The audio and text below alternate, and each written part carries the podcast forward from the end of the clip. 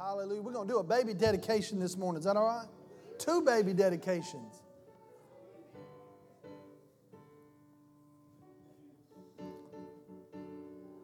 Number five.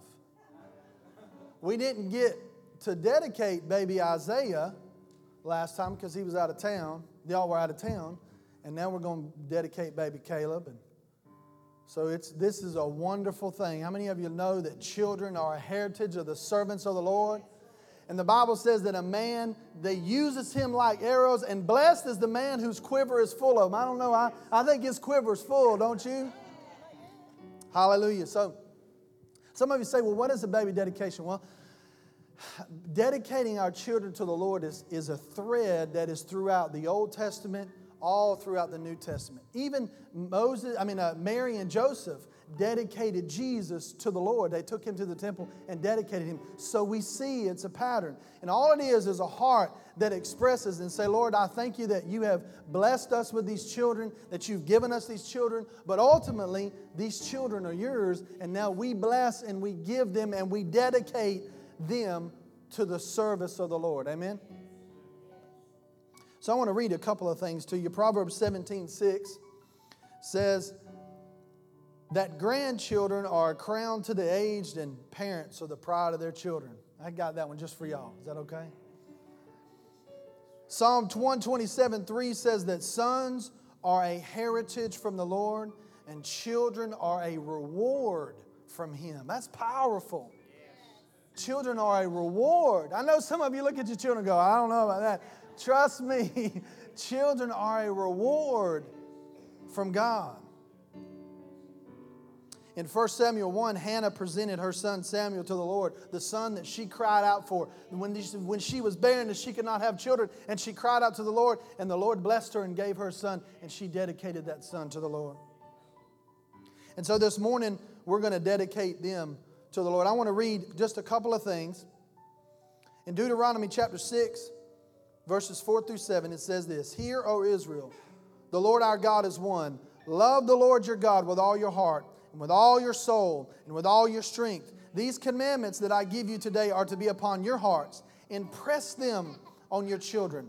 Talk about them when you sit at home and when you walk along the road, when you lie down and when you get up. We think sometimes that when we dedicate or when we disciple our children, we make it so formal. But he said, when you go to sleep, and when you wake up, and when you walk along the road, he's excited, glory to God. He knows he's getting dedicated this morning. It, in other words, as you're doing life, you demonstrate and you use teachable moments to your children. It doesn't have to be so formal. Jesus would oftentimes teach and disciple his, his disciples and other people by using his surroundings and, and in situations that would occur. And that's what he said for us to do in Deuteronomy. It also says in Ephesians Fathers, do not provoke your children to wrath. Instead, bring them up in the training and in the instruction of the Lord. And God's instructions are plain Another translation says, Fathers, do not irritate and provoke your children to anger. Do not exasperate them to resentment, but rear them tenderly in the training and the discipline and the counsel and the admonition of the Lord. Hallelujah. I want you to stretch your hands forth towards them. I want to say this to you it is our obligation as the family of God, it is our responsibility as part of the family to help them raise these children in the admonition of the Lord. You and I have a part to play in that as well. It's our part to play. This is not just a religious function, this is a family. We are a part of the body of Christ and we are children of the Most High King. And so that responsibility is on us. So, mamas daddies, grandmas and grandpas, you see some of these young folk acting the fool and acting up, and you got something in your spirit. Go to their parents in a spirit of love and tenderness and say, what are you, What's going on? How are you doing? Can I pray with you? Can I help you? Don't come in judgment and, and in, in wrath and in anger because we all ourselves have been in similar situations. We come and say, Can I help you? I see this. Can I help you? That's our part. Nana, Papa, it's your part too. as the, grand, as the other set of grandparents to help them, to raise them, and to bring them up. Elijah, Joshua, Joanna, it's your part to play too. You have a part to play into seeing your brothers raised up in the admonition of the Lord. Stretch your hands forth towards them. Come on, Casey and, and uh, Langston, Inez and April. Come on. Come on up. Bill and Carol and Morris and Sarah out of town this morning. Hallelujah. Glory to God. Thank you, Lord. Father, in the name of Jesus, we lay hands on baby Caleb.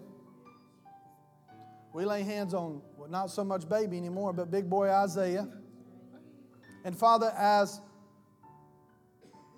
out of their heart, Ed and Emily Hellman, to dedicate their children to the Lord, we together join our faith with them and we dedicate them to the service of the Lord in the name of Jesus. We call you blessed in everything you put your hands to. We call your life fruitful. The enemy shall not snuff you out. All the days of your life shall be numbered and extended beyond the norm. And I hear the Spirit of the Lord saying, With long life will I satisfy them. What does that mean? That means when Caleb and when Isaiah are fully satisfied and they feel satisfied in all that they've done here on this earth, then they can put their hands on their chest and give up the ghost, as the scripture says, and go home to be with the Lord. They will not be snuffed out in the name of Jesus. Hallelujah. We call forth the giftings of God in them. We call forth the anointing of God in them. We call forth the destiny of God in them. And we declare that you will fulfill the call of God on your life in the mighty name of Jesus. Hallelujah. Thank you, Lord. Thank you, Lord. Y'all got anything?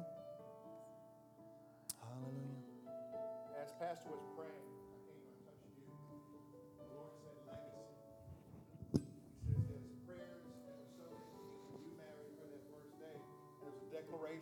that your generation would prosper and it would grow. This is the culmination of what God is beginning to do. For those prayers that you have sent forth and those things that were spoken into you, mm. it has gone down generationally into your children and now into your grandchildren. I was looking at the boys too. There's going to be word in them. God has just put anointed gifts in them. They're bright, they're energetic. Don't squelch those things. Yes. Love on them, encourage those gifts to come out. Find those gifts and provide dad as every opportunity to sow into those gifts. Bring them into to, to activities that will foster those gifts. God did not give them those, those things that people would look at and would think were strange because He says, Your children, we all represent peculiar people. But He said, You have set a legacy that will continue to go on and on. Yes. Your seed will grow and it will prosper. In His name, amen. Amen. Casey, Y'all want to say anything? I just want to say how blessed we've been with uh, our life, Anna and I, and then also with all of our children and the spouses. Uh, this is just part of our extended family. Uh, We have uh, 12 grandchildren altogether, 13th on the way, three children. We've just been blessed beyond measure. So thank you, God. Praise God. Amen. Glory to God. Hallelujah. Thank you, Lord. Why don't y'all give him a big hand? Lord, thank you. Amen. Amen. Glory, glory, glory, glory. Hallelujah. Man, it's hard to come down off of that. You know what I'm saying? Thank you, Lord. Glory, glory, glory. I'll help you get it. Thank you, Lord. I'm not, I'm not supposed to get it. Thank you, Lord. Thank you. Thank you, thank you, thank you. Hallelujah. Father, we come on, let's just let's just engage the Holy Spirit one more time before we Father, it is thank you so much for giving us that opportunity. Lord, we thank you for children. We thank you that they are a blessing.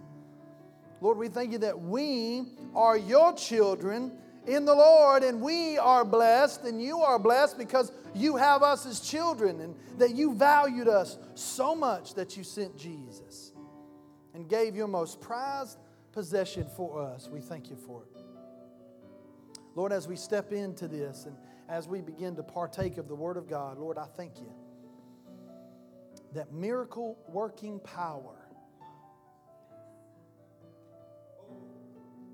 questions that have been asked, answers will come this morning.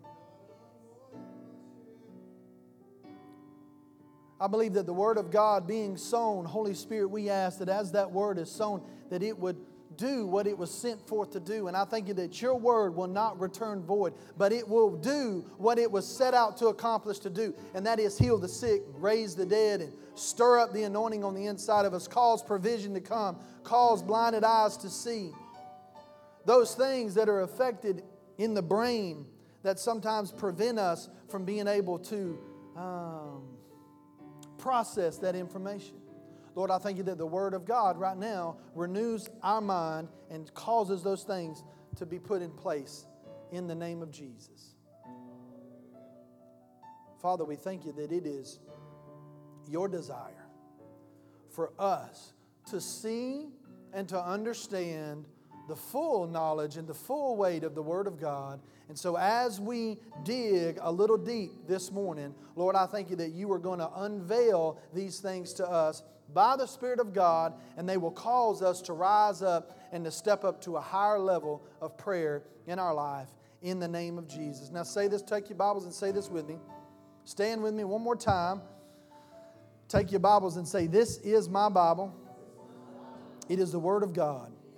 It is a lamp unto my feet and a light unto my path. I choose, I make a conscious decision to govern my life according to what this word says. I am what it says I am bright, smart, good looking, or pretty, whichever one you are. I am blessed, highly favored.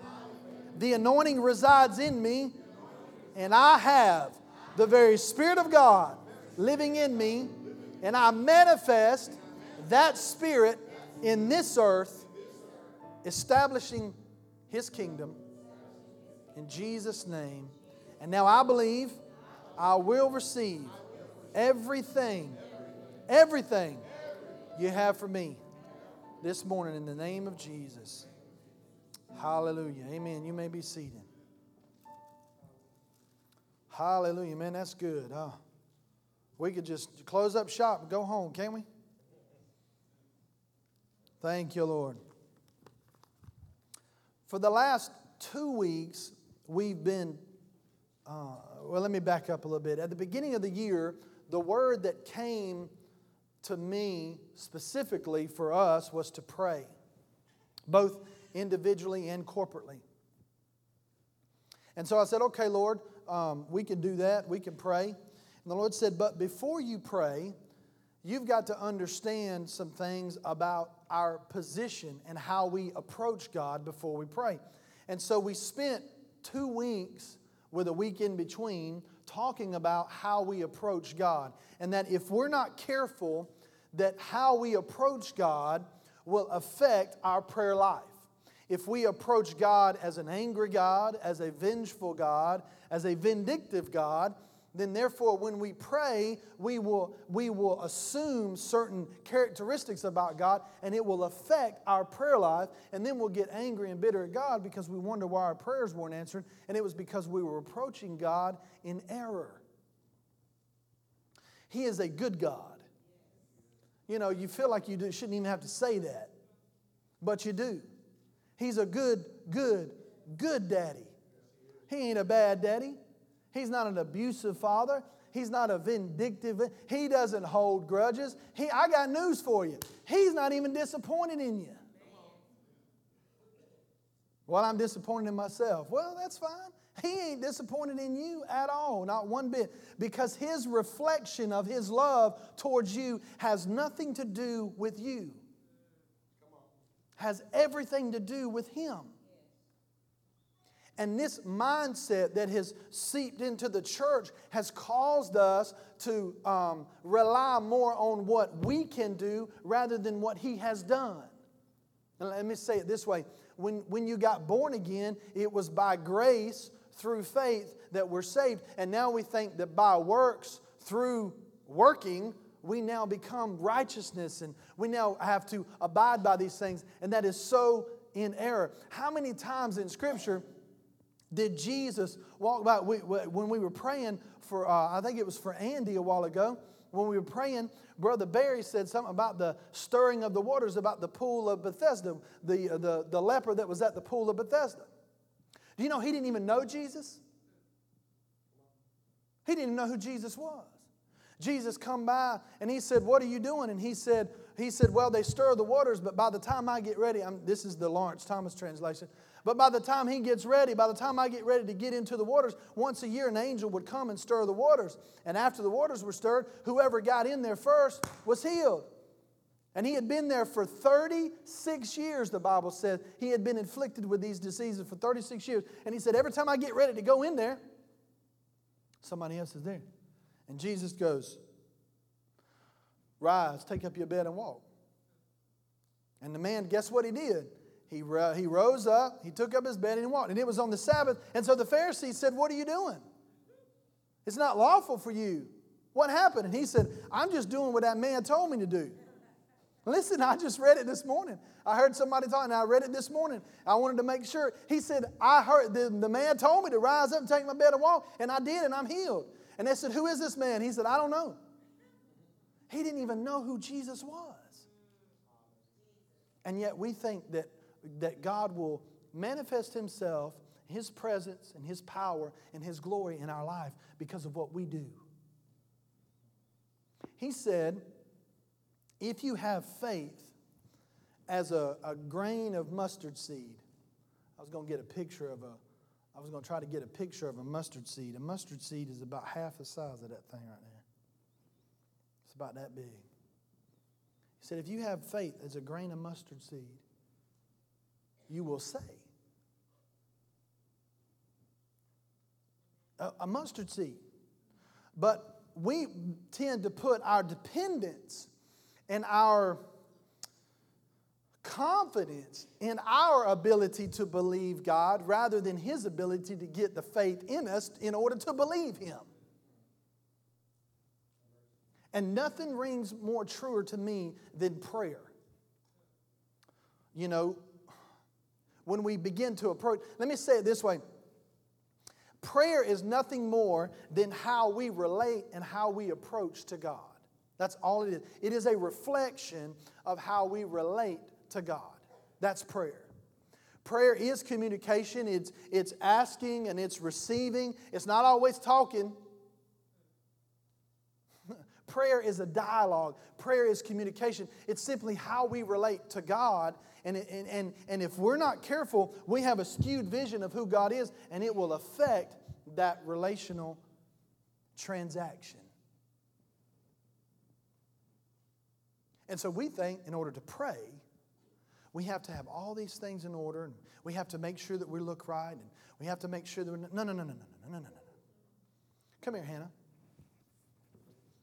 This is my oldest daughter, Hannah. Isn't she beautiful? Look how big she's getting. I'm her father. I'm your daddy, right? Who's your daddy? Who's your daddy, girl? She's my daughter. How awkward would now I want you to get on your knees and hold your hands up like this and bow your head and say, Oh, Father.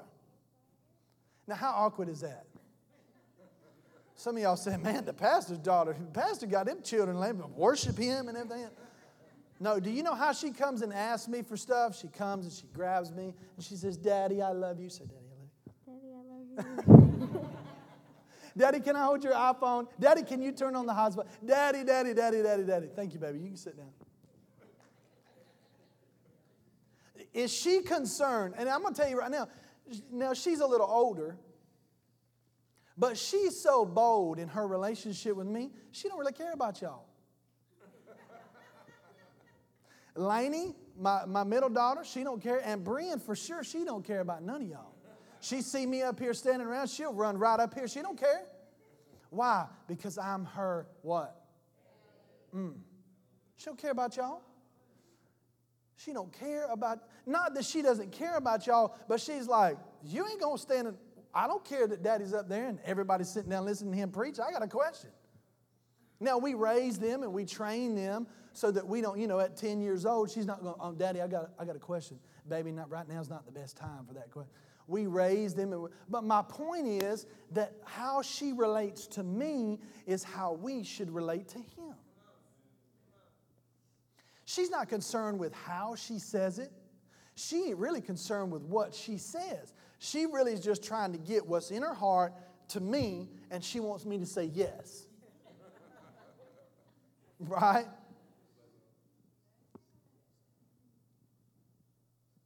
God is your daddy. He is your Abba. And He desires to be in relationship with you and to communicate and have a uh, spiritual transaction with you more than you want to have that spiritual transaction with, with Him. And religion and the world will choke and suffocate the life out of that relationship every single chance it can get. Some of you messed up this morning and sinned. And so you're walking around with this mindset of, well, I can't go to God. You know, I got to ask for forgiveness first and Oh, stuff. Mm-mm. This child right here is just like me. You understand what I'm saying? I mean, I know what this youngin' thinks before she even thinks it. She looks at me and I go, I know what you're thinking. Just get it on out your mind because I know, because I'm you and you, you were me when I was your age and I know what you're thinking. But even when she messes up, even when she does something wrong, and this analogy breaks down because we're flesh, we're human. I understand that, that we've been made the righteousness and we're holy and perfect in God's sight, but we're still working through. That process is, is, a, is a working from the inside out. And so there's times when she upsets me or angers me. None of y'all get angry at your children, right? Nobody where she does or they do something and it causes me to be angry. But there's not one time where they have done anything where I go, that's it. I want another baby. I want another child. Not one time. There's nothing that she could do. There's nothing that she could do. There's nothing that that little one do. There's nothing that she could do that would ever separate that love and that compassion and that identity that I have with them. Nothing. But the world has lied to us and said, well, you know, you're separated from God because of your sin. That ain't even scriptural. No, we were. Everybody say were.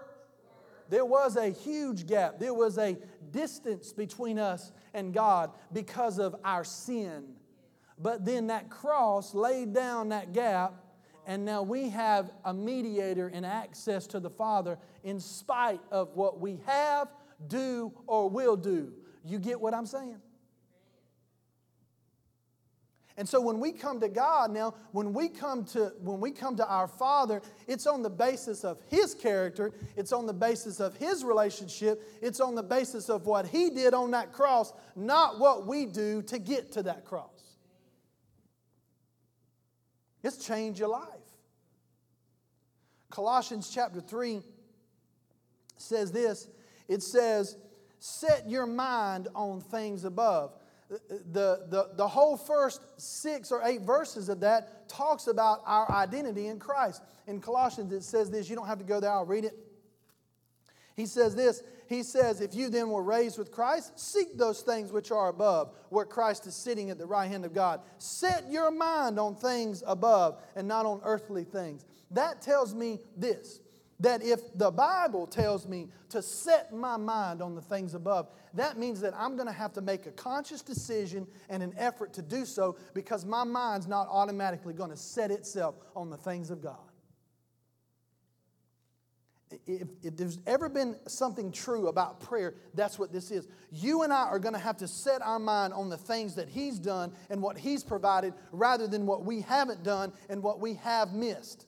It's based off of what He did, not what we do. And when we set our mind on things above, that takes a conscious decision and a conscious effort to do so beyond our normal capacity.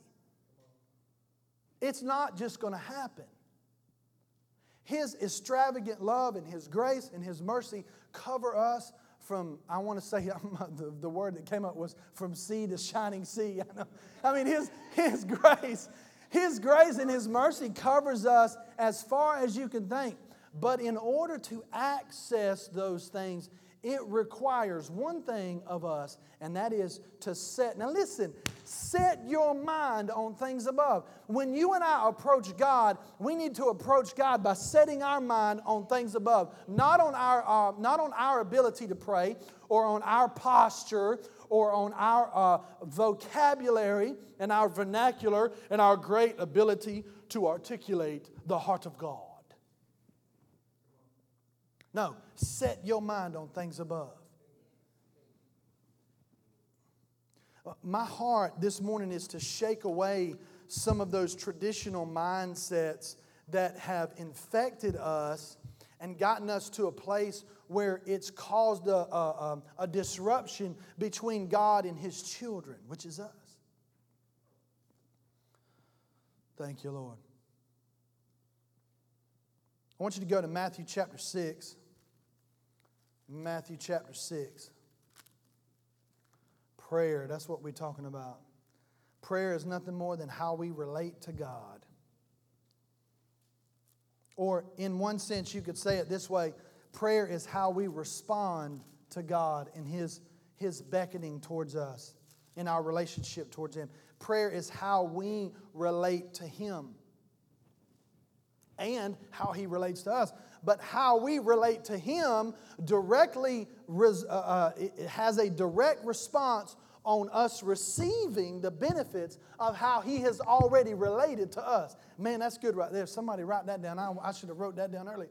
How we relate to God will affect the way that we receive the benefit of how He has already related to us. We're not waiting on God. God is waiting on us. It says that He is waiting for the Son. He, the, the earth, the, the Bible says that the earth groans for the manifestation, come on, somebody, of the sons of God. He is waiting on us to begin to manifest this message, this kingdom. Jesus really didn't preach faith. Jesus really didn't preach a lot of things. What did Jesus preach? The kingdom. He said the kingdom of God is likened when you and I grab a hold of that, not only will our faith rise and it will increase our faith, but it will increase our faith in His ability to get more faith to us. You know, I grew up in the faith message. I grew up non-denominational, charismatic, Pentecostal. Glory to God. We cast, we cast demons out of pinky toes. I mean, we was there, you know what I'm saying? We prayed for three hours to get somebody free. And then I came over to the word of faith and and I began to have a, a, a firmer grasp of the word in my life. And I remember one of my instructors, which is actually, uh, which actually we're going to have in uh, September, one of my instructors from Rhema, who's over um, all of RMAI, Rhema Ministerial Association International. He's over all that, traveled with, with Dad Hagin when he was younger, and just a great, his name's Brother Doug Jones. I've got him scheduled to come in September. And we're praying about hosting a Rhema event here for all the Rhema graduates that have graduated on that Saturday morning, and then he's going to be here Saturday night, and of course he'll be here Sunday morning. But I remember one of the things he said to me, to us at school, was he said, Do you believe that God hears you when you pray? Of course, you've got a room full of dynamite, faith filled people. Everybody's hands shot up. Yes, glory to God. We, we believe God hears us when we pray.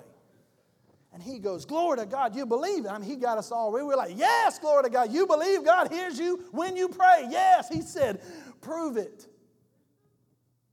And it, uh, it got quiet, just like that. He said, Prove it. The first thing that, that, that I began to do is I began to really analyze what it was that I believed. I remember 1 John 5:14 said, "This is the confidence that we have in him, that if we ask anything according to his will, then we know that he what? Hears us." Mark 11, 24 says, Whatsoever things you desire when you pray, believe that you receive them and you shall have them.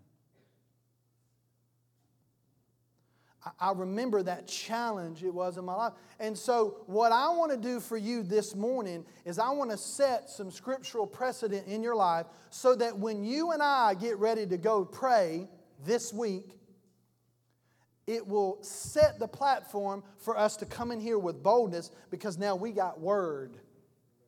We know God hears us. And listen, I got news for you. I don't care how dirty you think you are, I don't care how much you've sinned. I don't care how disgusting you think you are in the sight of God. It ain't no more disgusting than that right there that can't cure it. You think that for one minute that when Je- if Jesus himself, okay, and I know I'm laying the foundations, you just go with me. If the, the, the blocks or the roadblocks in your mind, well, I just don't know if I can approach God like that. You're going to tell me that if Jesus himself was to manifest himself right now, as I am here talking to you, Jesus himself walked up and said, Inez, I always use you, right? Inez, do you really think that my blood didn't cover that roadblock that's in your mind? Langston, do you really think that the stripes that I laid on my back, you think I, I skipped that disease or that, that bacteria or that infection that you've been wrestling with? You think Jesus would say that? What would he say? What would we say? Well, uh, Joe, do you really think that when Jesus, let me, let me say this way, because this is good. I didn't, I didn't mean to do this, but this is for you. Isaiah, I want you to go there real quick. Isaiah 53.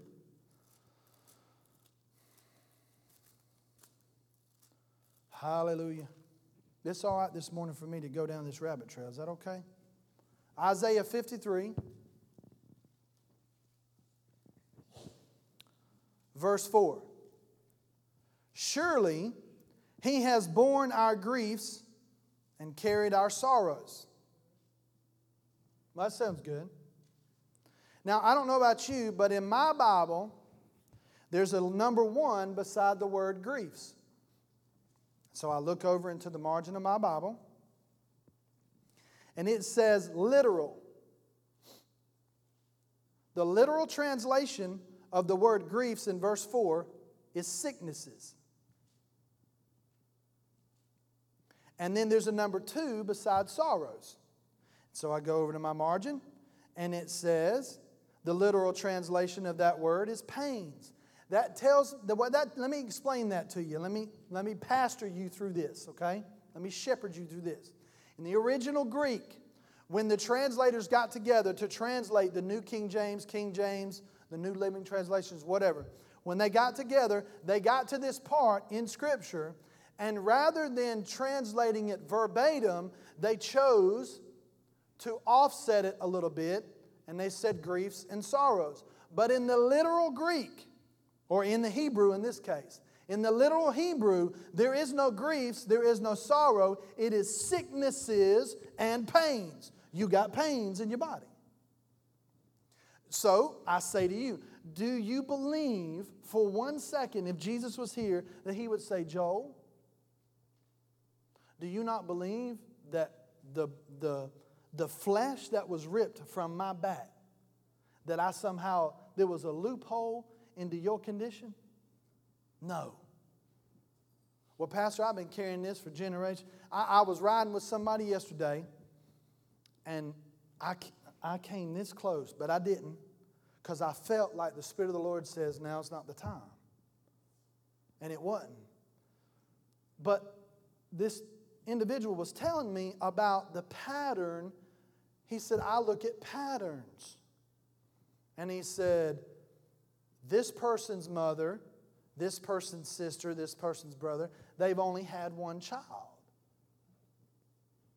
So the pattern led to believe that maybe they were only destined for one child.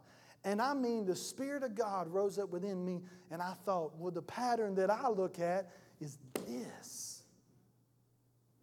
But at that moment, it's not the right time. But I believe that we look at patterns too much of the time rather than the Word. And so now when we approach God and we come to God in prayer, we approach Him with tradition. We approach Him with religion. We approach Him with what grandma said. And y'all heard that uh, story about, this is great about prayer. You've heard that story about the mother who was getting ready for Thanksgiving, and so she took the ham and she cut the butt end off the ham and she set it in the pan. In the pan. And the daughter goes, Mama, why do you cut the ham, the butt end off the ham? And she said, Well, sweetheart, that's what your grandmother taught me to do. And she said, But why? And she said, Well, I really don't know why. Let's ask her. Ring, ring, ring, grandma. Hey, grandma. Hey, mama. Let's use Hannah. Hannah was asking me why we cut the butt end off the ham and put it in the pan before we put it in the oven. And she said, Well, I don't know, sweetheart. That's just what my mama taught me to do. And she said, But why? She said, I don't know. I'll call your grandma. She hangs up the phone. She calls great grandma. Hey, mama. Hannah, your great grandchild, was asking her mama, who asked me, and we don't know, why do we cut the butt end off the ham? And she said, Well, sweetheart, I don't know why y'all did it, but I did it because our pan was too little. And so now you've got, listen, this is good. You've got three generations that have been in, in, uh, affected and infected with a philosophy of how to properly cook a ham that was based on lack and necessity in one generation, and now that thing has trickled down into three generations. You're going to tell me that from a religious standpoint, from a Christian standpoint, we don't carry around some of those same statistics? those same traits? Mama, why you, you know, why you always get on your knees or why do you do this before you pray? Rub the beads or whatever religious activity, why do we do that? Because we've been taught those things. Now, go to Matthew chapter 6. I'm going to try to camp here for just a little while. Matthew chapter 6.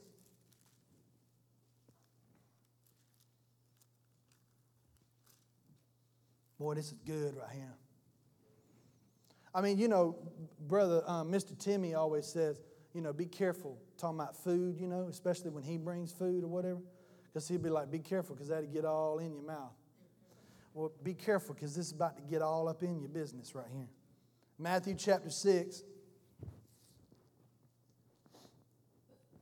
We're going to start at verse 1 because I want to set the stage. Take heed that you do not do your charitable deeds before men to be seen by them, otherwise, you have no reward from your Father in heaven. So, what's he talking about? He's saying, based on a system, okay, based on a system where you brought your offering and you publicly acknowledged what it was you gave in those days. That's what the Pharisees and the Sadducees did because they wanted to be seen by men, right? You remember the uh, story of the widow and the mite? And, and Jesus said, This woman has given more than all of you. Because Jesus gave you a glimpse into him, and he said, Look, this, it ain't about how much, it's about your heart and what you give. So he says, Take heed that you do not your arm, alms before men to be seen of them, otherwise, you have no reward of your Father which is in heaven. Okay? Therefore, when you do a charitable deed, do not sound a trumpet before you as the hypocrites do in the synagogues and in the streets, that they may have glory for men. Or surely I say to you, they have their reward. But when you do a charitable deed, do it. Do not let your left hand know what your right hand is doing. Okay, now go to verse 5. You ready? And when you pray, you shall not be like the hypocrites, for they love to pray, standing in the synagogues and on the corners of the streets that they may be seen by men. Assuredly, I say to you, they have their reward. But you, when you pray, go into your room, and when you have shut your door, pray to your Father who is in the secret place, and your Father who sees in secret will reward you openly. And when you pray, do not use vain repetitions as the heathens do, for they think they will be heard for their many words. Therefore, do not be like them, for your Father knows the things you have need of before you ask. And then he goes on to demonstrate how we should pray. Not what we should pray, but how. Meaning, don't just quote this verbatim, but yet it is a structure and a confine for which how we are to approach God. So, you ready? Let's break this down. I'm going to give you some principles to live by according to Jesus. Everybody think Jesus know what he was talking about when he was talking about prayer? Now, um, let me let me say this because we've already said some of these things. We know that Jesus came to fulfill the old covenant. Some of the things that Jesus taught and some of the things that he said was a reflection thereof of the old covenant. But some of the things that he did and demonstrated, he demonstrated to us in the transitional phase of going from an old system to a new system. And this is one of those transitional moments where he said, When you pray, he's saying, Listen, when you pray, because of what's happening and because of what's fixing to happen, I want you to do this.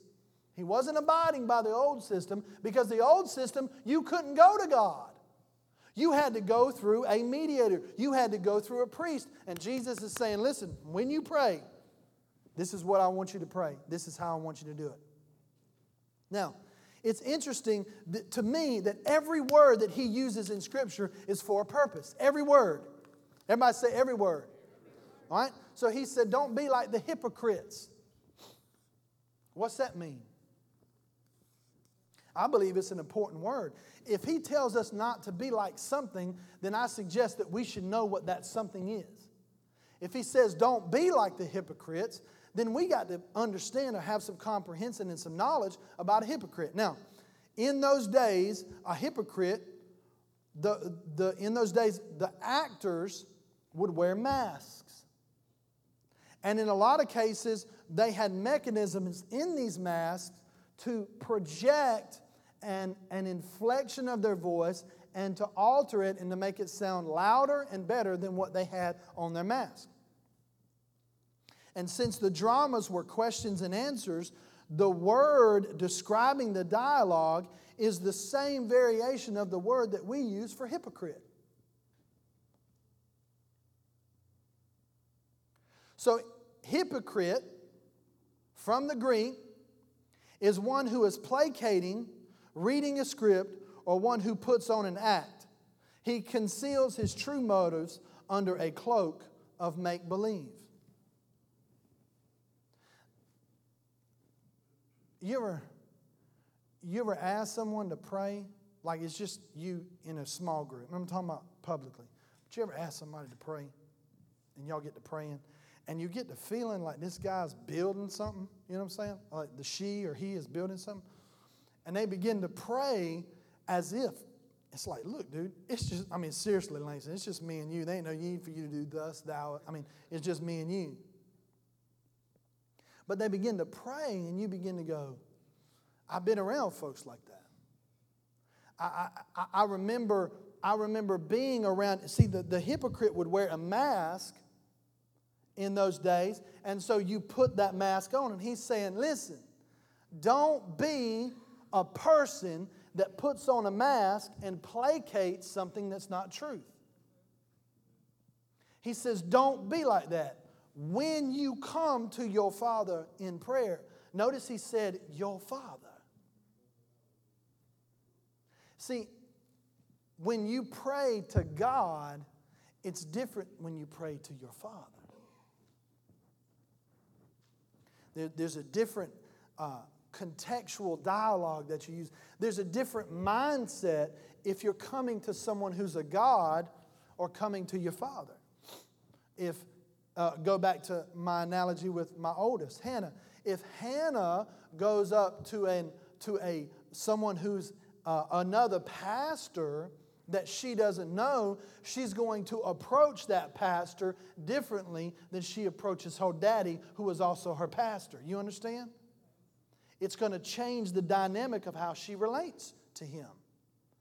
If we approach him as only God, it will affect our relationship and the transaction that takes place between us and God. He didn't say when you go to God. He said when you pray to your what? When you pray to your what? When you pray to your daddy. See, that's different. There's a different boldness. Uh, you know, I, there are certain ministers that I have a relationship with that I have boldness with those ministers. But there's other ministers that I don't have that kind of relationship with. do you understand what I'm saying when I say, you know, you, you sometimes we see people and we, you know, uh, we, we exalt them because of their position, but yet if you know them, it, it makes it different. Not that you don't honor that gift, or, but it, you have access. Come on, somebody. You have access to them in a different way. Do you want access to a God or do you want access to your daddy? He said, when you, when you pray, go into your room, and when you have shut your door, pray to your Father. That tells me this. Secondly, when you pray, this tells me that this is a relational transaction. That means it should be frequent. I mean, you know, Brother Barry, you and Miss Ina would probably, your marriage wouldn't, I mean, y- y'all would probably be out on the fritz if you only talked to each other once a month for 30 minutes, or sometimes not even that, maybe five minutes. Oh, Lord Jesus, help me get out of this situation. In Jesus' name, amen. I mean, it wouldn't be much of a relationship. No, he said, when you go to your father, you go to your room. That tells me that this should be a place where the carpet is woe out. You know, uh, a lot of you seen that movie, The War Room, right? There's something about having a place. Now, now hear me. I pray, we pray all the time. Don't get me wrong. I understand we should live a life of prayer. I'm, uh, uh, I endeavor, let me say it this way I endeavor to maintain a constant flow of communication between me and the Holy Spirit because He's right here on the inside of me anyway. It's not like I can just set Him down and go to the restroom. No, when I go to the restroom, guess what? He's right there.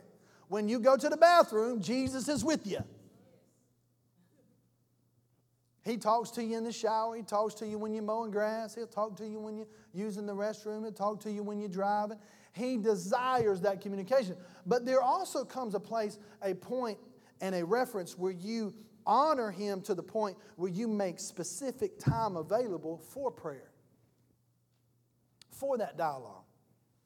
He says this when you go into your room and you've shut the door, that tells me, three, that when you shut the door, look, don't bother daddy.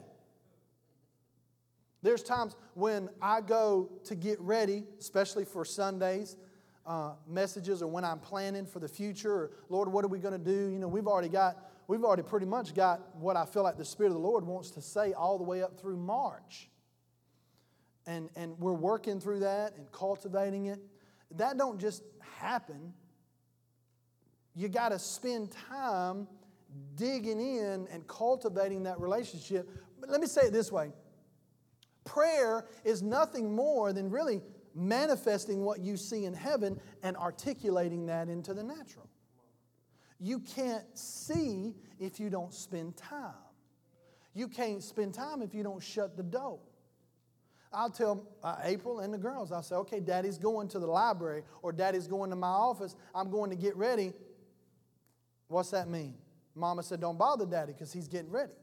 He's praying. He's seeking the Lord. He's trying to hear what God's wanting to say to the sheep, to all of us, and to go in that direction. When you, you, everybody say me, when I go into my room, shut the door, you got to have some time where you decompress before you and just between you and the Lord.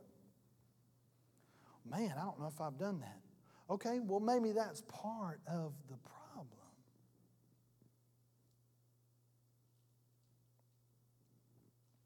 He said this. He said, Your father, we understand that secret place. And he said, When your father who sees in secret will reward openly. How many times have we prayed for things in secret and then the Lord openly rewards us or reward or manifests that thing in, in front of everyone? This is not about everybody else hearing what you're praying. This is between you and and Almighty God, your daddy, who created everything that we see, touch, smell, and taste. And He desires for you to come to Him one on one so that He can, oh, listen. so that he can have a surprise birthday party for you and manifest the thing you've been praying in front of everybody at the church. How much he loves you. But if you and I are trying to seek the approval and the aspirations of people, man, that was a wonderful prayer you prayed. If that's what we're after, guess what? The, Jesus said that's all we're going to get.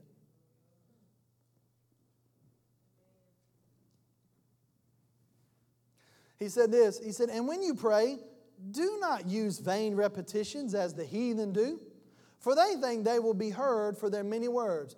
God ain't interested in how much you got to say, He just wants you to say something. He just wants you to talk to Him. Vain repetition. You know what vain repetition? Anybody ever ask somebody to bless the food and they did the Marco Polo prayer? You know what I'm talking about? They go around the whole world before they bless the chicken. You know what I'm talking about? You know, some of those people you say, Will you bless the food? Yes, Father God. Thank you. That in Genesis chapter 1, you created the heavens and the earth. And the Bible says that it was without void. It was full and without void, and it was empty and dark, and you spoke.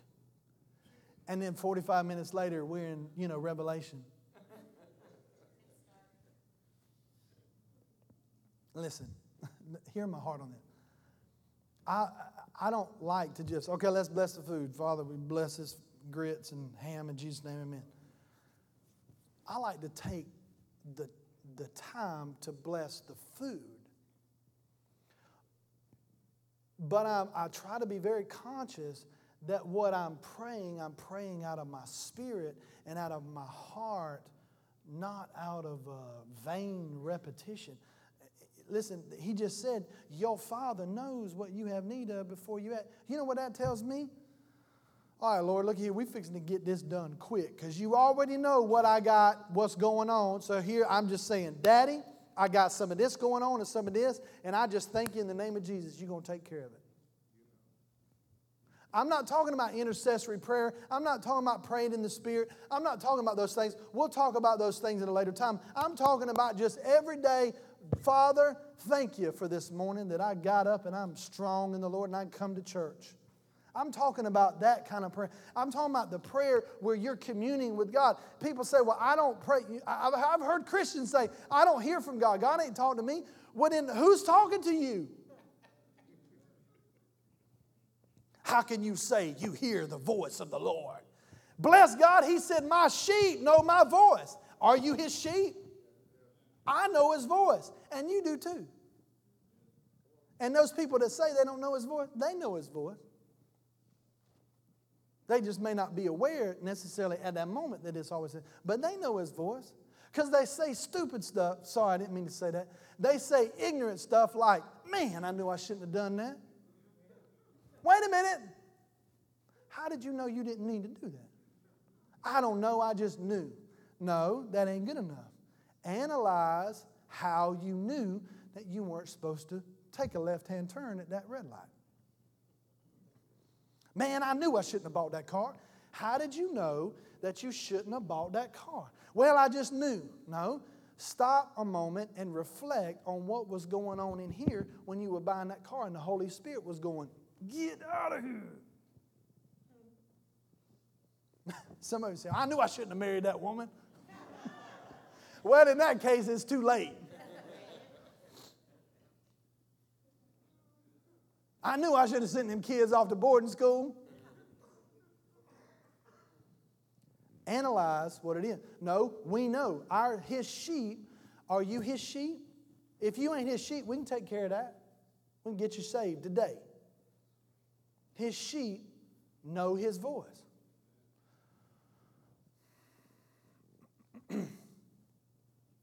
I know his voice. You know his voice. But we allow this religiousness to come in and placate these things in our mind, talking about you don't know him. How are you going to say the Lord spoke to you?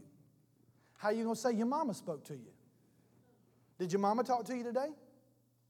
Did your husband? Yeah. Well, then you're going to tell me that the creator of life, the one who breathed life into us, the one who manifested our physical attributes, the one who has translated his, his, his spirit into our spirit and made us one with God. You're going to tell me that you, being alive unto God, not dead, but your spirit being alive unto God, that he quickens your mortal body, that he makes you alive, not dead to sin. You're going to tell me that that same God won't talk to you? No. Not only is he talking, but you ain't you and I don't we ain't listening all the time. He's talking. The Bible says that he uses a still small voice. Take your headphones out your head and listen. Just close your eyes for a minute.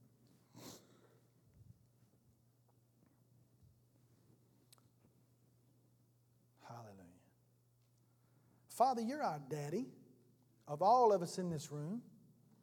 Father, you desire to speak more than we desire to hear you. So I just ask you to speak. I'm asking you right now, as your son, I'm asking you to minister a word to each person here individually right now in the name of Jesus. Open their minds to hear what it is you're saying. Now look at me. He dropped something inside of him. And now your brain, because I know some of you thinking it, your brain, the enemy's sitting right there. See, the enemy's got to go. He ain't got no place in here. There ain't no enemy out here. We bind the enemy up every time we have church. He's way out there by the, he ain't even out there by the road. He's way on down there by the red light. He spoke to you.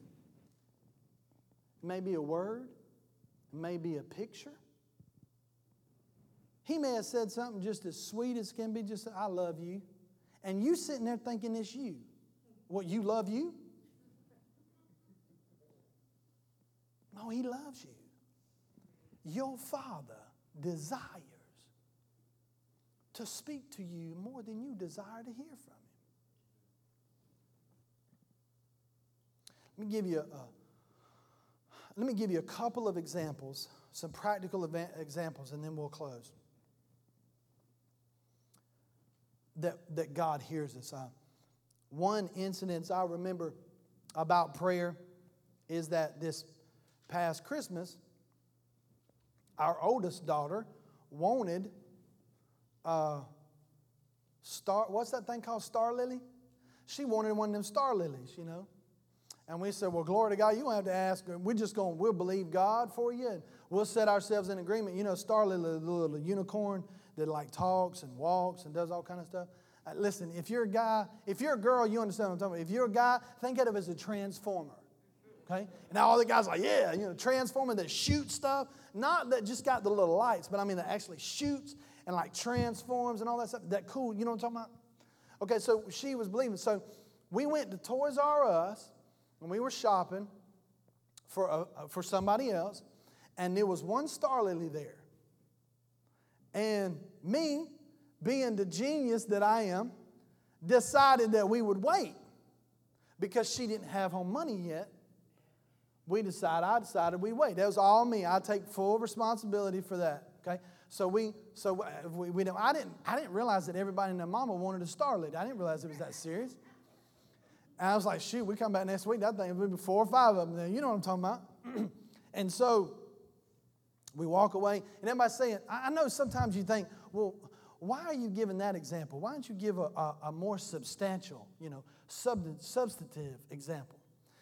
You gonna tell me that God don't care about my baby or your baby? You know, the things that matter to us when we're little matter to us when we big. Besides that, he said, look at these little children right here. You do good to be like them because they going to inherit the kingdom of God. So there you go for all those who were thinking, why is he talking about Star Lily? Wash that out. Okay, so back to Star Lily.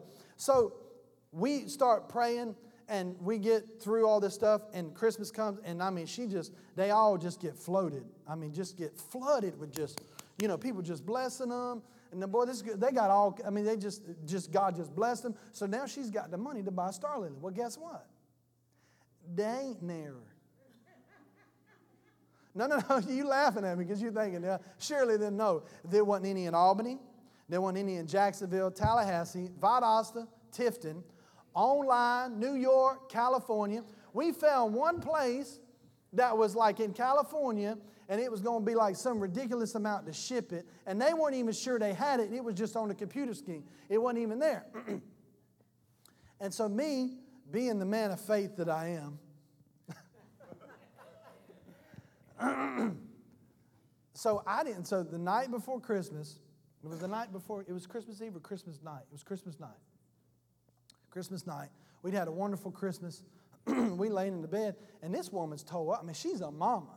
She's like, I can't believe we, I mean, she's like, I can't believe you. I mean, I can't believe we didn't get that started. so I start, I start feeling, you know, the conviction power of the Holy Spirit, you know. And I said, you know what? I said, God wants to bless that baby more than we want to bless her. So I said, come on. So we laid hands and I said, Father, we, we set ourselves in the group. We said, Father, in the name of Jesus, I don't know how you're going to do it. I really, and I said this, didn't I? I said, I really could care less how you do it. All I know is that baby's got the money that she believed you for for that star lily. Would you bless her with a star lily? Okay? That's it. While we rolled over and went to bed, and she's going, What you doing? I said, We just prayed. I'm going to sleep. So the next morning, Laney comes running in there, Daddy.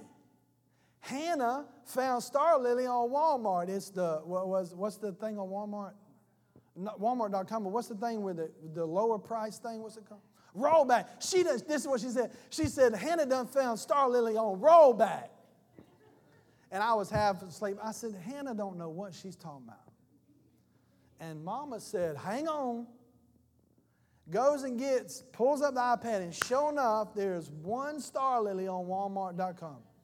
7 11 a.m.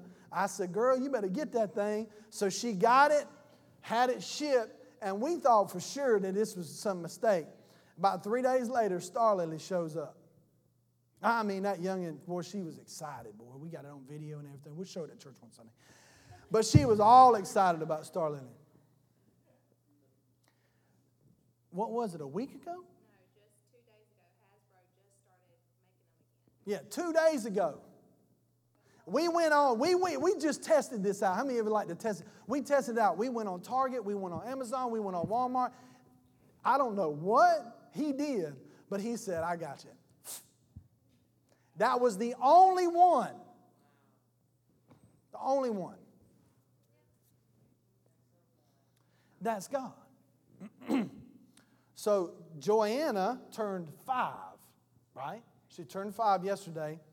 And Emily said, it was a beautiful, I said, man, this is a beautiful day. She said, I know. She said, about two weeks ago I prayed, and she said, I asked the Lord, she said, Lord, please let it be a pretty day for Joanna's birthday. Yesterday was a beautiful day. So everybody thank Miss Emily for praying that. Now, some, now, if you're sitting there, if, I'm saying if, because I don't really have this vibe going on right now. But if you're sitting there going, that's crazy, well, that's fine. Then you just continue to be at the subject and the will of whatever the current situation is. But we're going to choose to believe that our daddy loves us, that he would provide that star lily for that baby, or a beautiful day for that baby's birthday party. You don't think that God loves you that much?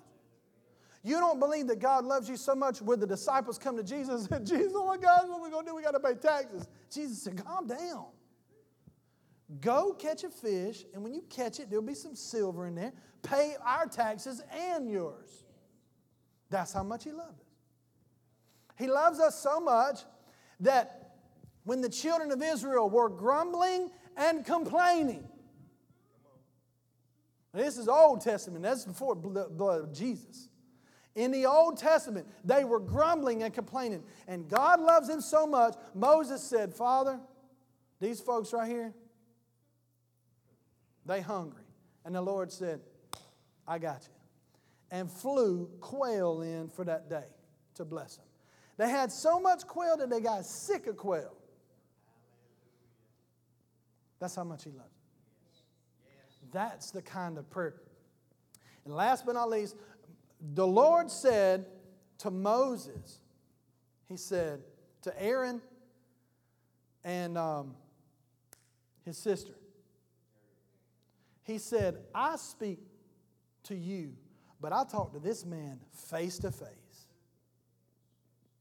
He desires to talk to you face to face. But the only person that can get face to face with God for you is you. Well, I think we'll pick up there where we left off next week. Y'all stand with me. We think sometimes that we are heard because of our poetic articulating background. You know,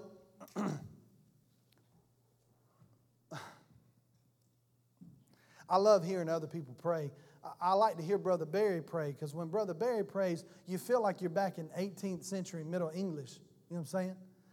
But that's his character, that's his nature because he talks like that anyway. We went to their house the other night for their Connect group, and we had a wonderful time in the Lord. We just ministered and just sat there and talked about the word and prayed for one another. I love that. But we prayed together and we, we, we engaged heaven at that, at that meeting and manifested heaven in a way for some folks that I believe had been distant from some of those things. And I believe manifested the presence of God in a way because we know Him.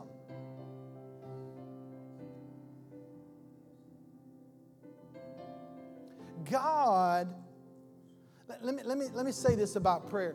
If you leave this place today and you don't want to pray, then I have failed at my job.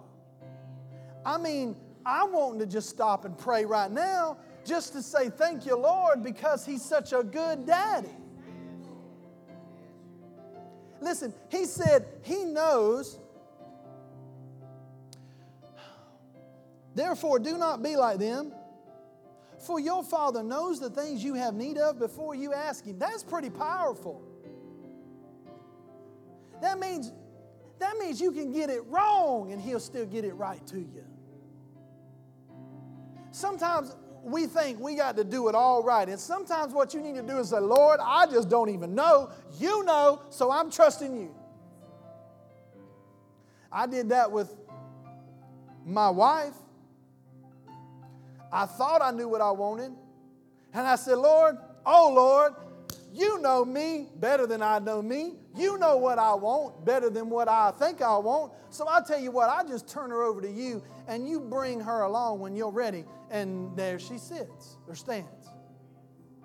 Uh, the children, the same way, we, we believe God for the children. We say, Lord, we don't know what we want. You know what we want. So you just give us what we like. So I have a house full of women. Lord, you know what kind of car I want. Lord, you know what kind of job. I mean, Lord, I don't even know. I think I know what kind of job I want. I mean, I went to ministry school and studied to be an evangelist. And I'm a pastor. Because I thought, and God uses all things, and it, but God knew. See, whatever it is in your life that you want, that you're looking at, God wants and knows what it is more than you know it. So just turn it over to Him. Lord, you know what kind of watch I want. You know what kind of purse I want. You're going to tell me that you don't think that God wants to bless you and give you the desires of your heart for no other reason than the fact that He loves you? Don't listen to that religiousness in your ear. Well, that's just, you know, the Lord, blah. No, no, no, no, no. Well, I just don't believe in having things. I don't, I don't believe in having money. I don't believe in all that stuff because you know you can be you can begin to love that stuff. No, no, you love God and He desires to bless you.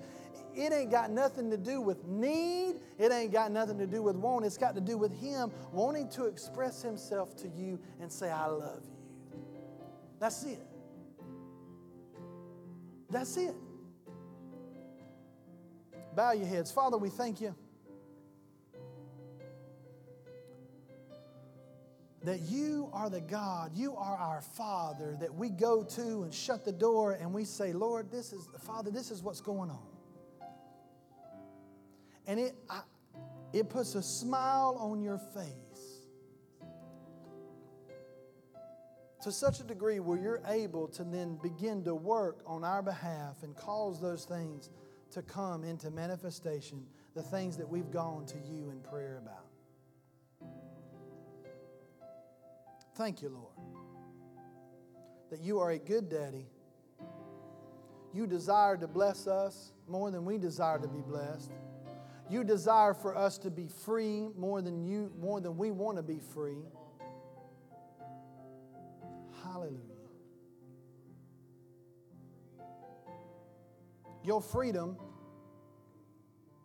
is not dependent on your ability to resist, but to receive. That's what I heard the Lord say. Some of you struggling sometimes with things that you have a hard time. Maybe, you know, addiction can be chicken. Now you just got to be drugs. It, it could be coke. It could be sweets. It could be what anything that's got a hold of you. And I heard the Lord say, Your freedom is not dependent on your ability to restrain yourself, but rather your ability to just receive the freedom that I've already provided. Thank you, Lord. Freedom right now. Freedom from all the pains in the body, freedom from all the distractions of the mind.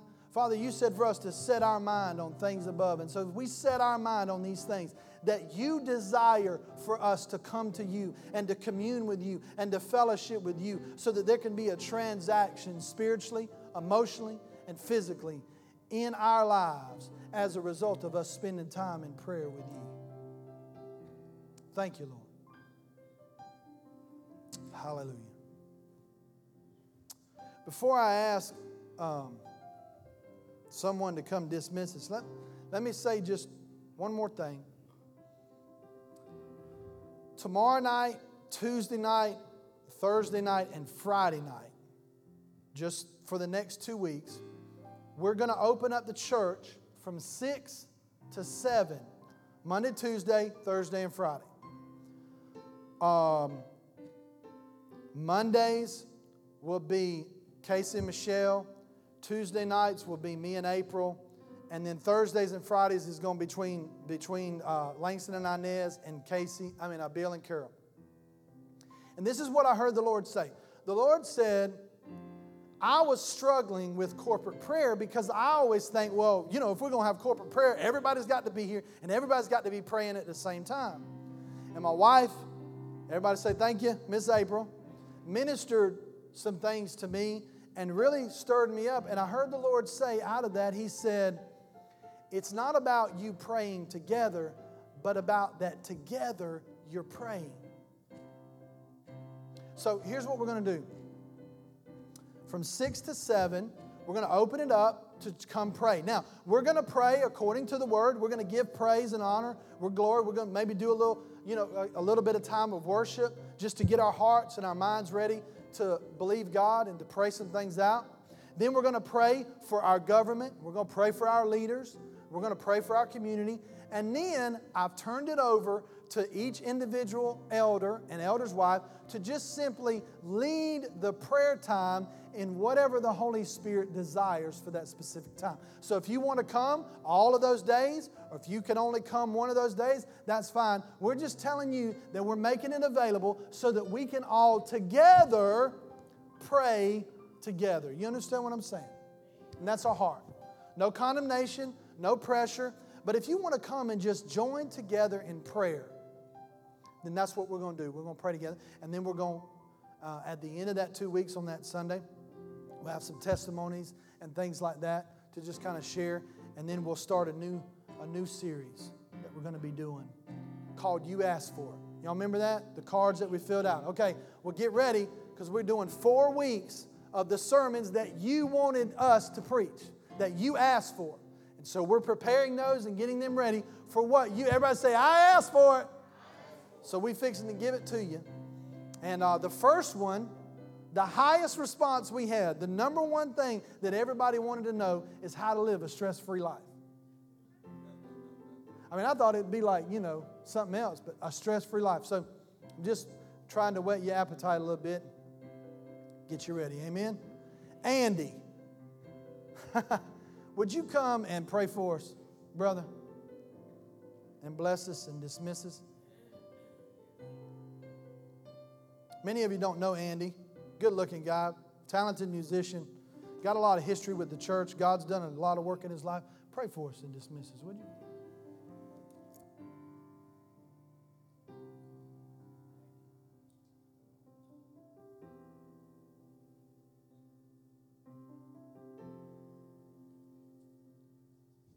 Um, Heavenly Father, Lord, we just thank you for uh, the freedom be able to gather. Um, God, in worship. And as a family.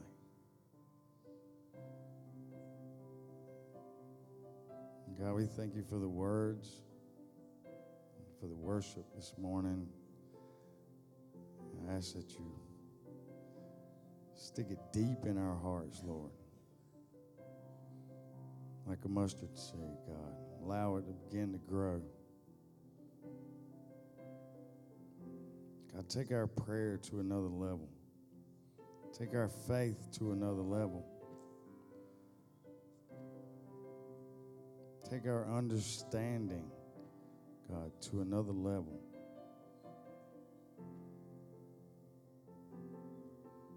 God, I ask you just to bless everybody here as they go. God, great afternoon. Give them a great week, Lord.